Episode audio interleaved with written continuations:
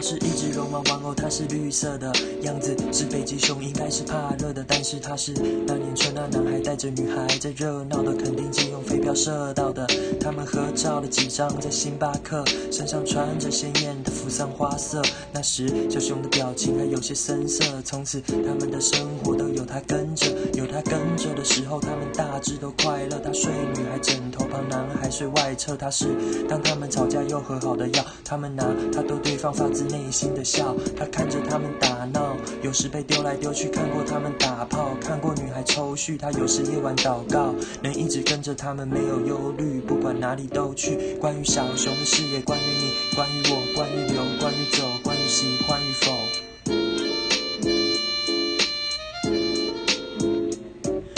小熊的事业，关于你，关于我，关于留，关于走，关于喜欢与否。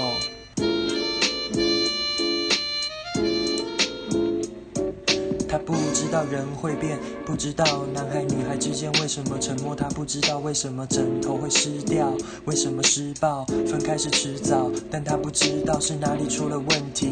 改变他们，他以为他可以，他想问的得体，想懂一些哲理，但没来得及就被放进鞋盒里。在那里面有他们写的信、他们的相片、电影的票根之类的纪念。男孩曾带她去旅行，带给女孩的礼物，也问过她的意见。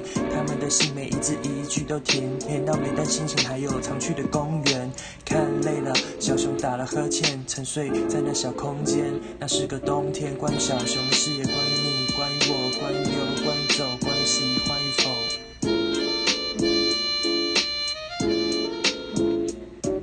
关于小熊的事业，关于你，关于我，关于留，关于走，关于喜欢与否。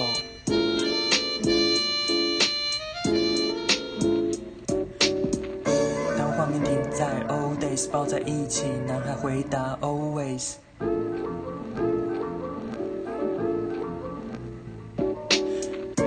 当画面停在 old days，抱在一起，男孩回答 always always。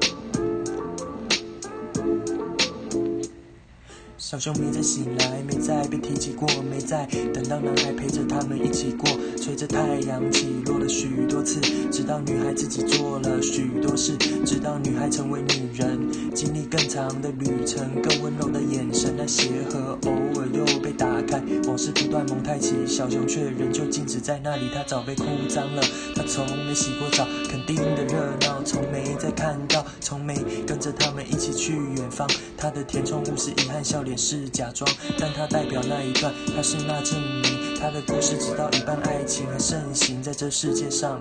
尽管情书上的爱只剩字面上，却是他不变的愿望。